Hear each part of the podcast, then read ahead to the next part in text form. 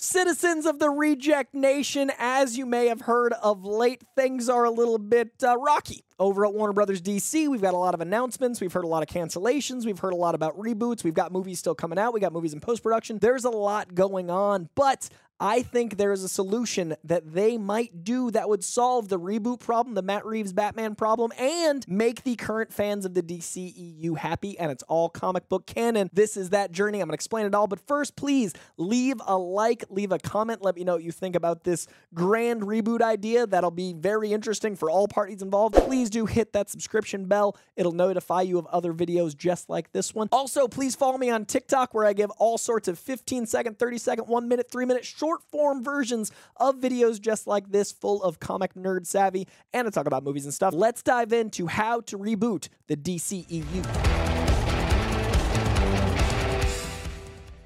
So, with Batgirl canceled and Black Adam, Flash, Shazam, Aquaman, Joker 2, Peacemaker Season 2, and another few things up in the air, we've heard David Zaslav does want an MCU esque 10 year plan going forward, looking to reboot the DC Universe. But with certain things in production, certain other things in post production, certain things with release dates, what does that look like? How do you reboot while also making the OG fans happy? And how do you do that with the Matt Reeves Batman carrying on, which it does seem to be? Now, there is a comic solution to this. And I think it would be the strength of both DC and Marvel. I think this would utilize everything Marvel is doing well, but also be the strength that DC has had the last few years. Now, personally, one of the things I've really enjoyed about DC is that they've let the movies live and breathe on their own. I like personally that the Shazam movie felt like an old Amblin film mixed with comic book elements, and the Batman movie felt like a David Fincher film. Those movies would never work in the same universe. I also enjoyed the fact that I could watch Peacemaker that could be rated R, and that felt completely separate of everything except the Suicide Squad. I do honestly honestly think Batman and Joker in those separate movies never meeting was a strength of DC because that's a lot like the comic books. There are different continuity. But when you've got Marvel, when you've got the strength of Marvel, you make it that you can't miss a film, right? It's an installment. It's almost a long form TV series. If you miss an episode, you'll get what's going on, but it won't be as fulfilling. So Marvel has made a lot of must watch television through Disney Plus, as well as must watch movies where you care about every single character on the roster, at least enough to go see it in theater. I understand why the DC universe wants to mirror the strengths of Marvel. Marvel looked at the greater MCU and went, hey, this is only so sustainable. If we don't let the directors make their vision, if everything feels similar to each other, that can be a pro and and Multiverse of Madness let Sam Raimi, for the most part, make a giant Sam Raimi film, but Marvel fans got a little fan entitlement and wanted more more of what the trailer showed, which was a lot of the multiverse stuff we'd already seen. Now that's a tricky line to walk because Marvel's trying to give the fans they want. They listen to the fans, they read the message boards, they're very engaged, but inherently you can't give everyone everything they want if you're living in this one big sandbox. You can't let Sam Raimi make a full-on Sam Raimi film and also have it be the multiverse madness that a lot of fans expect. And I think that was also somewhat of an issue with the Taika Waititi film, having it be so versed in comedy and drama, but also being a Thor film that has to carry on the MCU. So, what I would do is I would make one more DCEU film. I would have Black Adam and Shazam duke it out and maybe have a Shazam 3 or a Black Adam 2 where that got brought together. I would leave that over here. I know they've got scenes of the Snyder films in that movie, but that personally would be its own thing. I would have Aquaman and The Flash come out. If they want The Flash to come out, have that be the last thing leading, especially since that's a Flashpoint movie, to a crisis on Infinite Earths. Now, in the comic books, this is how you reset continuity. DC has done it a number of times. After a long enough run of comic books, people get sick of a certain idea. People get sick of a character acting a certain way. People get sick of this longer run of continuity. It's very intimidating sometimes to buy an issue 612. Sometimes you want to go buy an issue number one. If a comic's been running for a certain amount of time, the number feels intimidating to dive into, and the characterization feels intimidating to try to invest in. So you reboot. And the way DC does that is through this crisis concept. Do that with the movies make one more movie and make it be the Secret Wars that I think we're leading to in Marvel, but for DC. And they've already done this on TV. There was a crisis event on TV that was very successful. And if you do this for the movies, bring Henry Cavill back. Have that one more appearance of Superman. Have your multiple Batmans with Michael Keaton and Ben Affleck. Have all the things we've wanted to see these characters get to do, much like the Snyder Cut. Have that big epic and Bring in the TV show characters. I almost guarantee Stephen Amell would come back to play Arrow if it's in a movie that brings all this together. I almost guarantee that after season 9 of Flash, which feels kind of convenient, Grant Gustin could play this character one more time. We'd get this big moment. Have an epic event, the likes of which we're getting in a few years of Secret Wars. Spend the money. Spend the I know it's going to be insane, like $250 million. But the way you wrap that movie is you have the biggest Hall H or fandom announcement of all time by having that continuity wiped out and have a new 52 esque team introduced at the end of that movie. Have your cast of the new universe revealed in a giant new Justice League. That way, the way DC wants to run into things is by having, you know, their Justice League movie from the jump. We saw with the last iteration, they did Man of Steel right into Batman vs. Superman, right into Justice League. Have the Justice League fully formed. We all know Batman's origin. I don't need to see another set of pearls break. We all know who Superman is, but we don't want to see the same iteration. If they want to reboot, give them a comic canon reboot that takes place right at the very end, and there's your new characters. And then what you do is you have a universe that's the Justice League shared universe, DCEU in the truest sense. Have a DC extended universe that a lot of people have wanted, that it sounds like David Zaslav wants. A shared universe a la the MCU.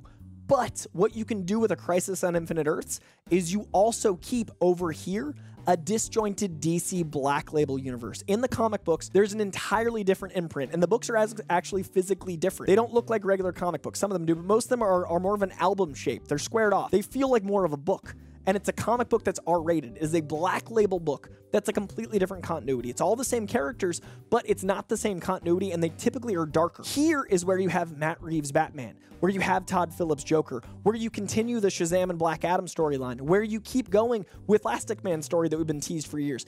Have the directors get to make their vision with their individual characters and literally just call it something else. Call it the Black Label Films, call it DC something else, and you have what DC's been doing incredibly, which is letting directors share their vision over here. And then you've got the shared universe of DC characters in this Justice League film, and you reboot however you choose. Now, what I'm hoping they do is they have Green Lantern exist over here as the space copy's meant to be. That character should never interact with Robert Pattinson's Batman, nor should he necessarily interact with Black Adam. You also have a new Batman and Superman that don't have the history of them having fought. Yes, Batman and Superman fought in the comic. It didn't make sense then in that medium, and that medium's a lot more forgiving. It's a guy fighting an all powerful alien. It's a rich dude. I know there's that canon of if Batman had long enough to plan, he could beat anybody. It doesn't make sense that Bruce Wayne could even fight to a standstill with Clark Kent. It doesn't make sense. What you do, what I would do, is have the already established world of gods that the DC represent and you have Batman as our eye line. He's the guy that's looking around at this world that he's trying to navigate. He's the world's greatest detective. He's the smartest guy.